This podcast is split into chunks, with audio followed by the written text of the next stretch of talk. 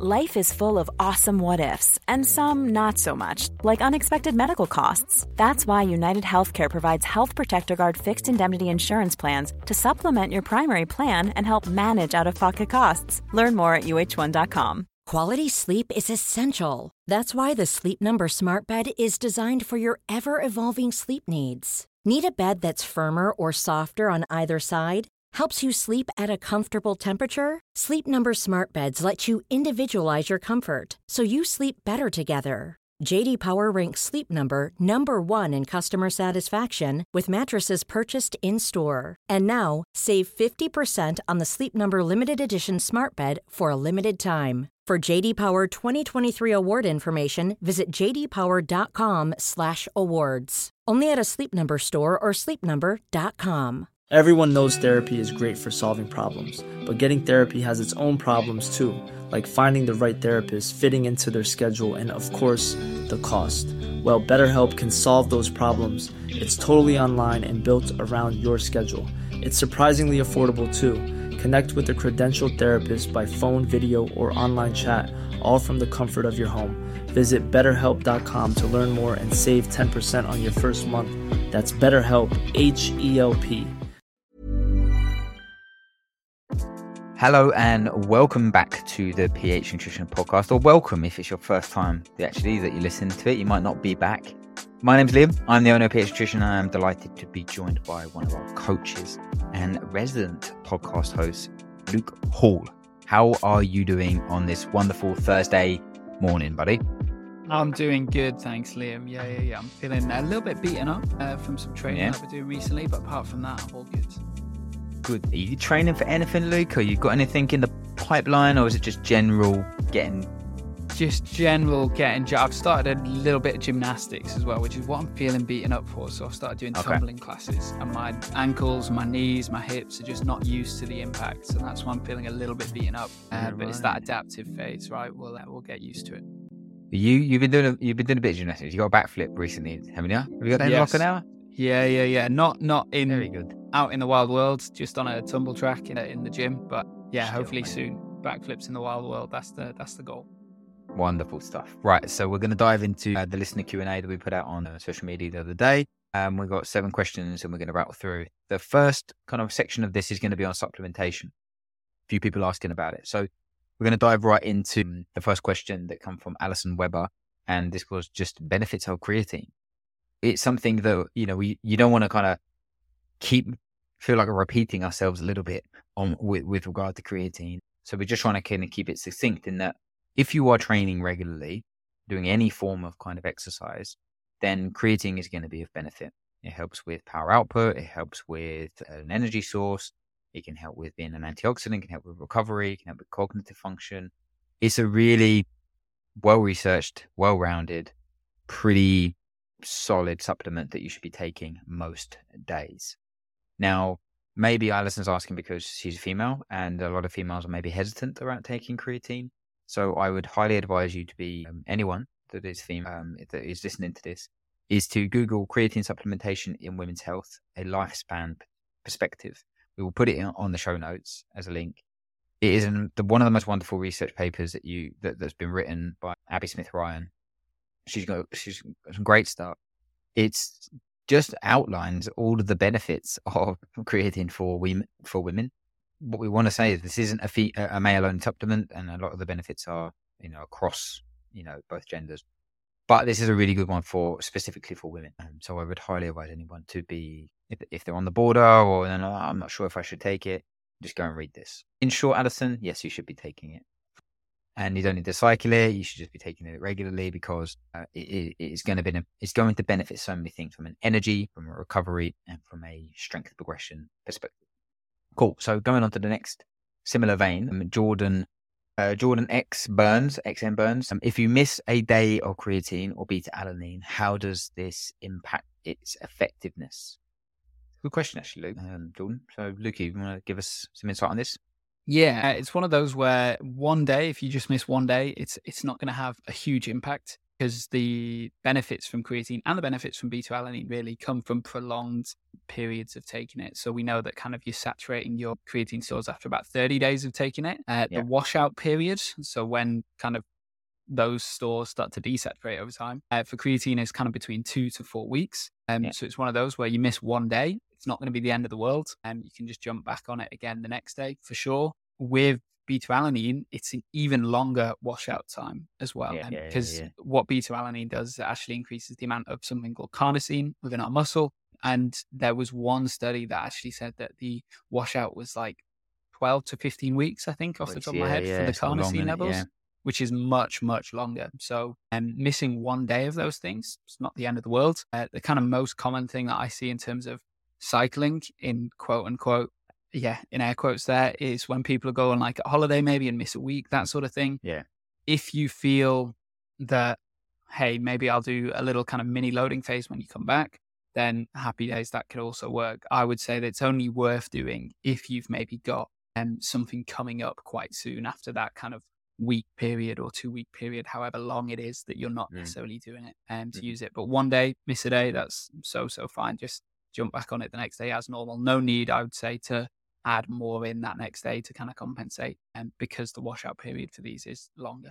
Yeah, I think that's really good practical advice there. Like I say, the beta alanine is something we don't advise people to kind of cycle creatine, really. It's something that, like I say, naturally across the year, you're going to have times where you don't take it. Whether, like I say, that's holiday, whether it's like, you know, Christmas, or whether you're, I don't know, getting renovations on your house and you're staying and everything's everywhere in boxes, whatever. Like, it's these little times that you won't do it. But beta alanine is like something that you probably can cycle, you know, during hop training periods, during times of the year, mainly because the washout period is so long. I would say, like, the washout period, like Luke said, is 12 to 15 weeks. So you probably want to keep about 8 weeks between your cycles rather than letting it go all the way down to baseline and then kind of coming back up. So you could cycle it on, like you say, 6 weeks to 2 weeks, 2 months on, 2 months off. You know, and mainly save your money, like saving your money and spending, paying for those supplementation, but you're still going to reap the rewards. So also, if you're someone like me, I suffer from the tingling and paresthesia and sometimes nausea if I take lots of it. So if I ever do take it, I don't want to take it consistently. Like, it's not something I enjoy taking, but I do really feel the benefits of it. So I would cycle off of it. So Jordan, hope that helps, buddy. The next one here we had was Anna, who's a regular contributor. Thank you, Anna. Joint supplements, are they effective on average? Now, I think we covered, I try to look back over the previous episodes there, Luke. I think we've covered joint supplements in Q&As before. I couldn't specifically find exactly what episode, but so I wanted to try and give people a little bit of a definitive kind of answer, in that the most common ones that we often see are chondroitin and glucosamine. People take these and, you know, like, oh, I'm getting older, or I've had an injury, or I've got sore joints for whatever reason, exercise induced soreness or kind of osteoarthritis kind of style symptoms. Glucosamine and chondroitin are the two common ones. Now, they have been shown to be a benefit, small benefit, but when taken consistently, I mean, this is over like kind of a 2 month period. Chondroitin by itself doesn't seem to be showing of any benefits, but normally they're paired together and there is a small amount of benefit, but you have to continually take it. And we know that we're terrible at taking supplements continuously. So it's something, if you can commit to, you probably will benefit from it. If it's more kind of osteoarthritic, kind of like a degenerative kind of joint pain that you're feeling, when it's kind of more, you know, exercise induced, or whether it's just, you know, you haven't really kind of, you know, maybe you've had an injury and you got a bit of joint pain or stiffness just in general, then there are a few things that maybe have shown some real benefit, and that's curcumin. So not just adding turmeric to your foods, but actually taking a curcumin extract. Some really, really solid studies coming out of the benefits of that in terms of lowering osteoarthritic symptoms, helping to reduce exercise-induced joint pain. The other one is boswellia, which is like a kind of an adaptogenic compound. And again, there's some really recent studies on this that's shown a real kind of, say, benefit, reducing this kind of like soreness. And, you know, these kind of studies are, you know, being taken over like a month period, you know, like month to 6 weeks to, you know, 2 months. So not long extended periods of time. You're getting quite kind of a, you know, quick benefits of this. Glucosamine is there, and collagen is probably the other one that people might be taking. And there is a small amount of benefit for it, but it's not this magic thing where you're taking collagen powder and everything's kind of fixed. It does help, but it's more about kind of lowering that overall inflammation. And that's where it seems to be like curcumin and boswellia, and then kind of using glucosamine and chondroitin do help. I would suggest that if you've got joint pain, then you need to look. So they're the kind of big four that I would say to start with. There is lots of others that are showing benefit, but there really isn't any kind of like concrete evidence. So potentially start with those. But then you've got to look at like your overall dietary intake and training load. And we've got a question on overtraining later on. But if you've got joint pain, is it that you're just putting too much load through the body? Excuse me. You know, like hybrid training is very popular at the moment with lots of long runs, ultra endurance, doing these mad, you know, like events. Is it that you need to be doing less kind of impact work? Is it that you need to lower your overall, improve your overall diet to kind of lower inflammation systemically? It's not just about kind of just like going straight to supplementation. Now, if everything else in line, I know, Anna, you're very kind of dialed in with your nutrition. So you might benefit, you might see a benefit of adding these in, but I would go curcumin, boswellia, and then go glucosamine and chondroitin. And like I say, they're the ones that have got a bit of efficacy behind them to help with joint pain. So yeah, I hope that kind of helps and gives a little bit of an overview. Anything to add on that, Lukey? No, I think that's pretty good. I think there's obviously a lot of stuff that you can also do to just help with joint health. Yeah. You've already touched upon a couple, including curcumin and stuff like that. I think omegas, there's still a decent amount of evidence behind them as well, but they're not necessarily going to deal with acute joint pain. They're ones for just chronic joint health. They're going to improve for sure. Yeah. And like I said, it's something that you need to step back. You know, are you stretching? Are you mobilizing? Like I've got knee pain, but it's my mobility, consistency of my mobility is very, very poor. So I know that like me just adding, oh, I've got joint pain, oh, bad, the supplement in is probably not really going to move the needle at all. So hope that helps. Last one on supplementation, Mr. Luke Hall. Tommy Kirk 90, Turkesterone. Is it good? Cool. This one should be quite a quick and easy one. So Turkesterone, for those of you that don't know, is what's called an ecdie steroid. So an ecdie steroid is essentially something that's got a similar structure to steroids that's found in kind of plant and insects. It's plant and insect growth hormone, essentially. This is kind of why it receives a little bit of kind of merit. Not, I don't want to say merit because there is no merit to it, but a little bit of... There you go. There you go, Tommy. He's answered it. It receives a little bit of attention because in theory, people are thinking, well, if it's a growth hormone for plants and insects, then maybe it'll be a growth hormone for humans. And in reality, the evidence base is pretty small, realistically, for Turkesterone. There's not a huge amount of research out there. There was kind of one key one that I noticed, which basically looked at different kinds of ectosteroids, so not Turkesterone in particular, in resistance-trained individuals. And basically the takeaway from that study was there's no significant difference in a bench press 1-0 at max after a load of thing, no significant difference in any performance markers. And also, which is probably kind of more key, there was no significant difference in biomarkers of testosterone. Or cortisol or anything like that. So at the minute, it's looking like nothing. Obviously, it's one of those where there's... Just because there's not been enough studies, almost you shouldn't. I mean, it's weird. I wouldn't take it. I wouldn't pay money to take it. I don't think it's worth it at all. The studies are not that promising, if at all. But obviously, you never know with these kind of things if it's a case of more dose or anything like that. But we do have a relatively solid idea at this point in time of it's not worth spending your money on. No, you make a really good point there, and Tommy, what I would want to question is the reason that you're taking it. Like, what's the reason you're trying, you know, you're asking about this? Is it that you feel fatigued? Is it that you're not seeing progress in your training, not seeing muscle growth at the rate that you potentially want to? Is it that you've got blood work done and seen that you have low testosterone? Because that's why I say that's normally the net or the preceding step to someone going, why should I take Turkesterone? So I would just question, like, what's the motive behind asking about this? If it is testosterone levels that are low, like there's lots of other factors, lots of kind of big rocks that we can do. You know, vitamin D supplementation, you know, looking at doing the right type of training. Are you doing too much? Like, you know, doing strength training, but making sure you're recovering enough and not, you know, having consistently high levels of cortisol, having that kind of nice balance of training and recovery. Are you eating enough overall? Like generally, are you eating enough calories? Are you eating enough protein? Are you eating enough fat, carbs? Like you've got to be looking at these big rocks as opposed to kind of being like, oh, well, I'm just going to supplement with turkesterone because I feel these symptoms or I'm not seeing progress. So at the moment, it's very early stages with it. Like I said, we'll keep an eye on it because, you know, there's bound to be more research on it. But at the moment, like you say, I think there's a lot better things you can spend your money on in the supplement world, but also quality food, good programming, coaching, etc. Cool. Next one we have is Lisa underscore healthy life. Lisa underscore healthy underscore life. Should the way I train change now I am 50 and perimenopausal? She strength trains 4 days and runs once a week. Now, Lisa, firstly, I think your setup in terms of your training is very good.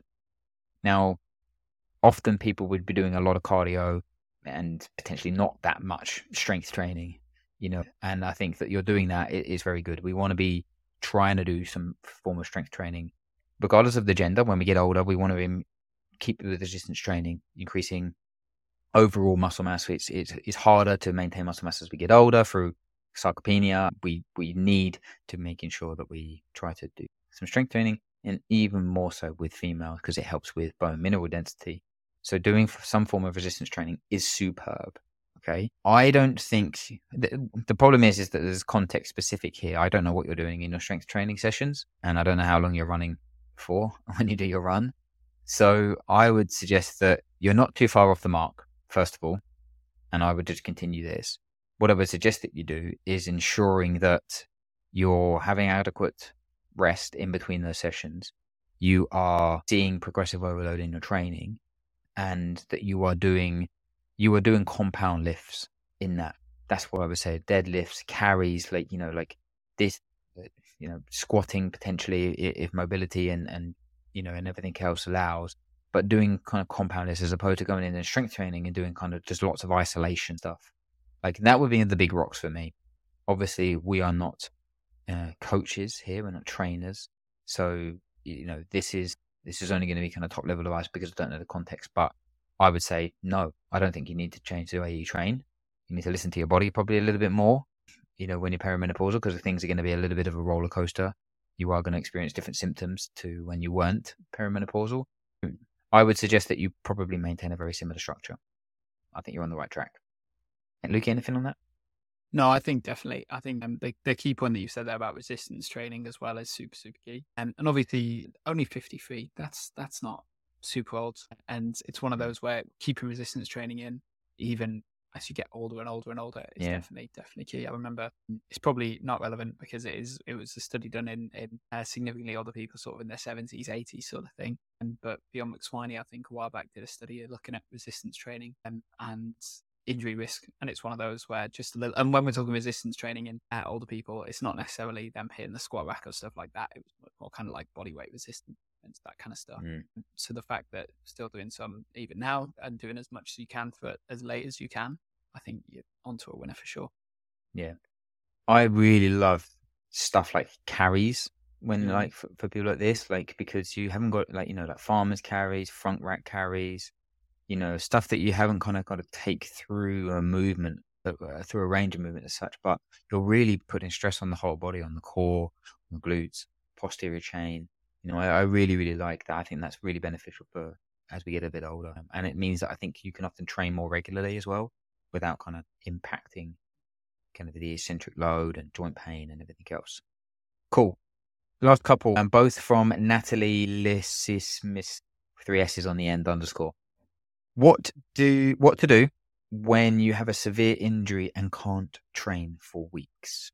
Lukey, hit me with some tips on this. Yeah, so from a nutrition point of view, obviously the big one to start off with is energy expenditure will have dropped, so energy intake needs to drop as well. So you probably need to bring your intake down to match kind of training volume, and it's most likely that is going to come from carbohydrates, just because there's some kind of key things that you want to do from a nutrition point of view to improve recovery from that injury as best as possible. And some of the big ones there are taking protein up, maybe even higher than it was before when you were resistance training. And so I know kind of when people are resistance training, they tend to be aiming for sort of 2 grams of protein per kilo body weight. It's a good sort of target to go for. When you're recovering from an injury in that kind of repair phase, taking that up to even sort of 2.5 grams per kilo of body weight, taking your protein up to those levels could be a very useful thing to do for a number of reasons. Obviously, to support that recovery, can also help with if you're eating a little bit less, your hunger might be a little bit more.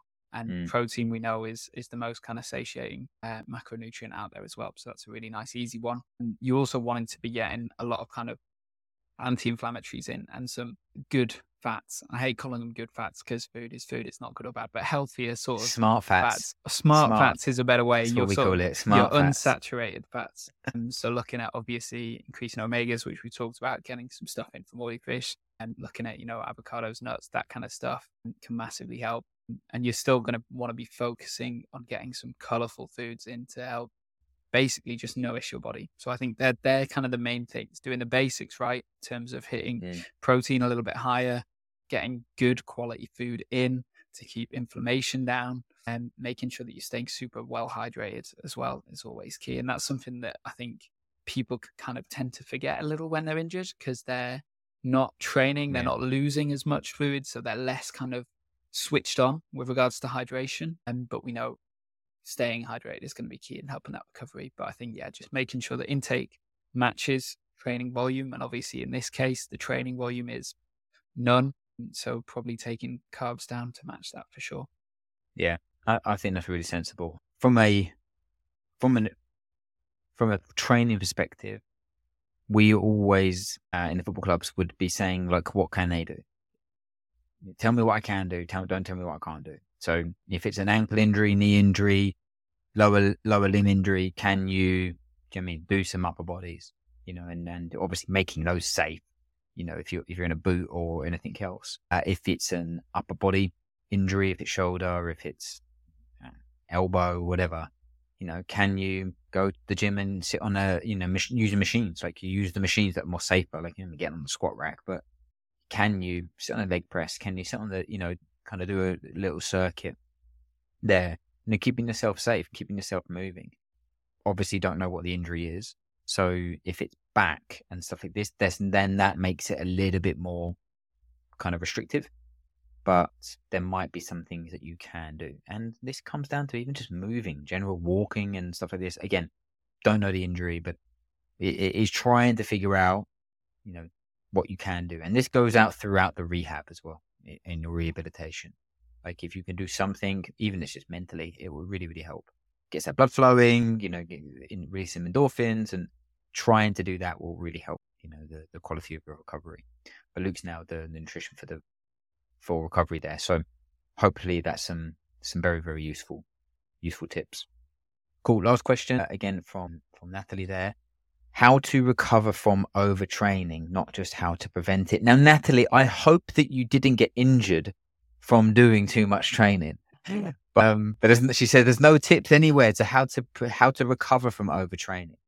So what we want to try to do is, like, define overtraining as well. Like, we kind of categorize it in between kind of three different things, like, you know, performance issues, physiological symptoms, you know, and then kind of psychological symptoms. So performance stuff, you've got like early onset fatigue, you know, elevated heart rate, doing really simple stuff, decreased strength, low power output, not seeing, you know, like not being able to hit their percentages, even lack of coordination, stuff like this, you know, recovery. But then you've got like physiological symptoms, such as like consistent muscle soreness, potentially loss of appetite, weight loss.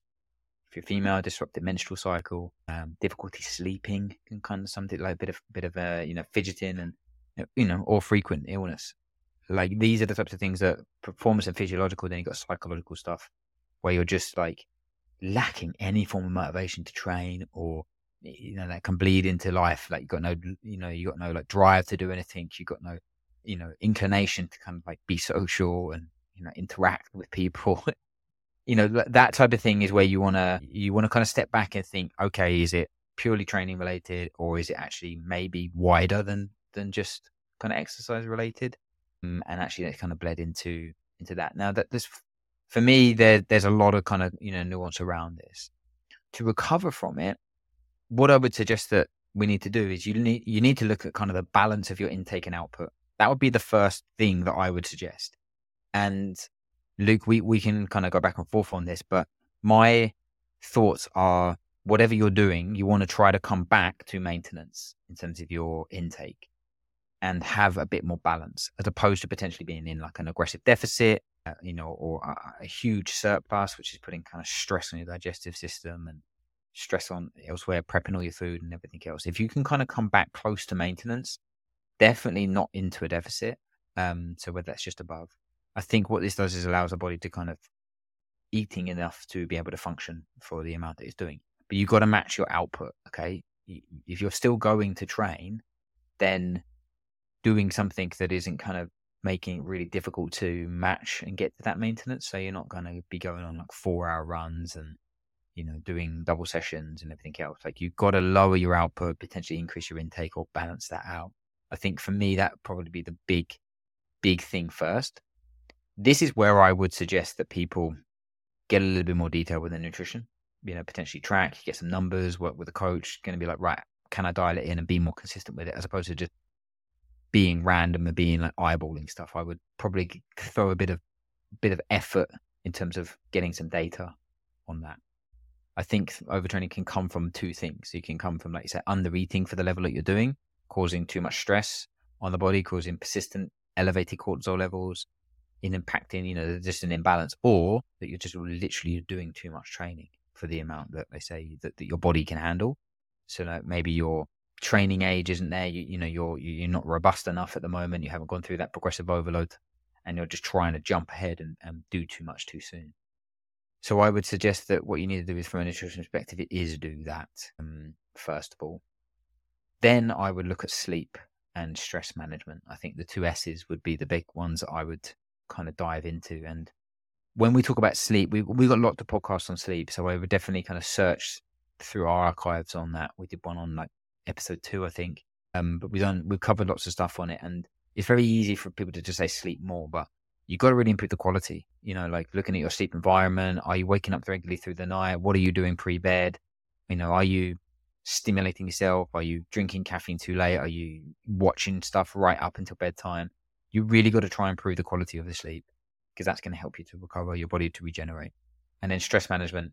If you lower your intake if you lower your output in terms of training, that's going to help reduce stress load from a physiological perspective and a physical perspective. But you got to be looking at what in your life is causing that stress. And again, that's a huge podcast, huge topic that we want to go into. But for me, it would be like kind of intake and then sleep and stress. If you can fix those in that order, I would say that you would be making a real dent in terms of fixing overtraining. What's your take on this, buddy? Yeah, no, I totally agree. I think overtraining is one of those things that I've kind of changed my mind on it a little bit, but I used to, when I was young and naive, say there's no such thing as overtraining. There's only underfueling and under-recovering and that kind of thing. And it's kind of just like, yeah, two sides of the same coin really, isn't it? Because a lot of people fall into the trap of comparing themselves to these kind of top-level athletes that are training for however many hours a day and then taking out the context of the amount of recovery that they're also doing and the amount of focus that goes into that as well, recovering hard as well as training hard sort of thing. And so I think it is a tough thing to find kind of balance. But I think, yeah, you've summed up the main things really well there. Yeah. And Natalie, but you know, if you've gone down that, we've got a post on this in terms of like the bell curve, where you got like, you go up and then you get this like slight progressive overload if you get over the bell curve, you know, where we're kind of overreaching. You know, and that's what we want a few times. We want to be overreaching. We want to be stressing the body. But when then you get in down the end of the bell curve, it's really challenging to get back up. So like you say, focus on those big rocks. The reason that you're probably getting it, like you say, there might be like too much of the stress hormone. So you've got to be thinking like, what can I do to lower that? That's probably the biggest thing. And then I would be patient with this. And, you know, if you're feeling like this, then it's probably not going to be fixed in a week. Probably going to be, you know, multiple weeks, a couple of months. It doesn't mean that you have to do nothing. Okay. This is the key thing, like form of training. But what I would do in terms of training thing is lower the volume, lower in intensity, but do something that you enjoy, not that you think you should be doing, because you're going to get more enjoyment out of that. It's going to cause you less stress. And I'm always about impact. I think sometimes, you know, it's like we do these metcons, we do these like running long distances, we're, you know, beating our bodies up. And actually, if you can do something that is maybe a little bit lower and slower, or unloaded, or putting less stress on the, you know, joints and the body, I think that kind of helps as well. Supplementation wise, to finish on, this is where I really love adaptogens. So looking at ashwagandha, rhodiola, potentially even boswellia to help with that kind of like soreness. I really, really like kind of an adaptogenic blend.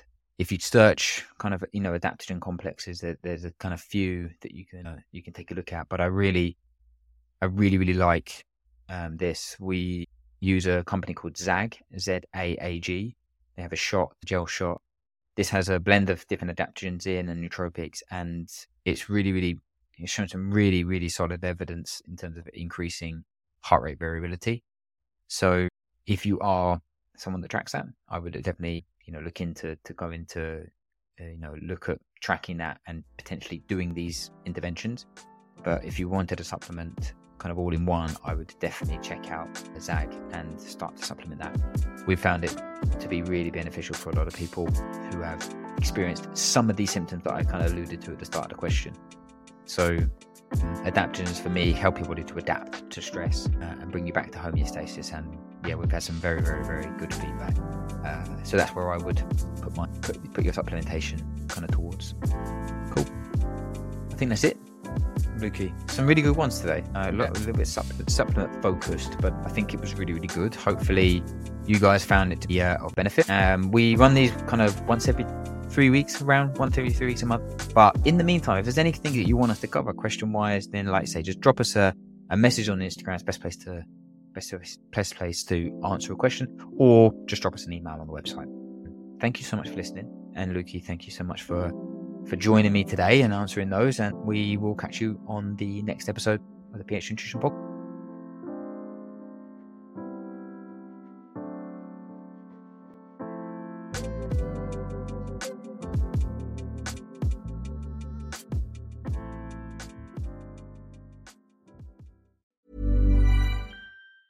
Planning for your next trip? Elevate your travel style with Quince. Quince has all the jet-setting essentials you'll want for your next getaway, like European linen, premium luggage options, buttery soft Italian leather bags, and so much more. And is all priced at 50 to 80% less than similar brands. Plus, Quince only works with factories that use safe and ethical manufacturing practices. Pack your bags with high-quality essentials you'll be wearing for vacations to come with Quince. Go to quince.com/pack for free shipping and 365-day returns. Mom deserves the best, and there's no better place to shop for Mother's Day than Whole Foods Market. They're your destination for unbeatable savings, from premium gifts to show-stopping flowers and irresistible desserts. Start by saving 33% with Prime on all body care and candles. Then get a 15-stem bunch of tulips for just $9.99 each with Prime. Round out Mom's menu with festive rosé, irresistible berry chantilly cake, and more special treats. Come celebrate Mother's Day at Whole Foods Market. Imagine the softest sheets you've ever felt. Now imagine them getting even softer over time. That's what you'll feel with Bowl and Branch's organic cotton sheets. In a recent customer survey, 96% replied that Bowl and Branch sheets get softer with every wash. Start getting your best night's sleep in these sheets that get softer and softer for years to come. Try their sheets with a 30-night guarantee. Plus, get 15% off your first order at bowlandbranch.com. Code BUTTERY. Exclusions apply. See site for details.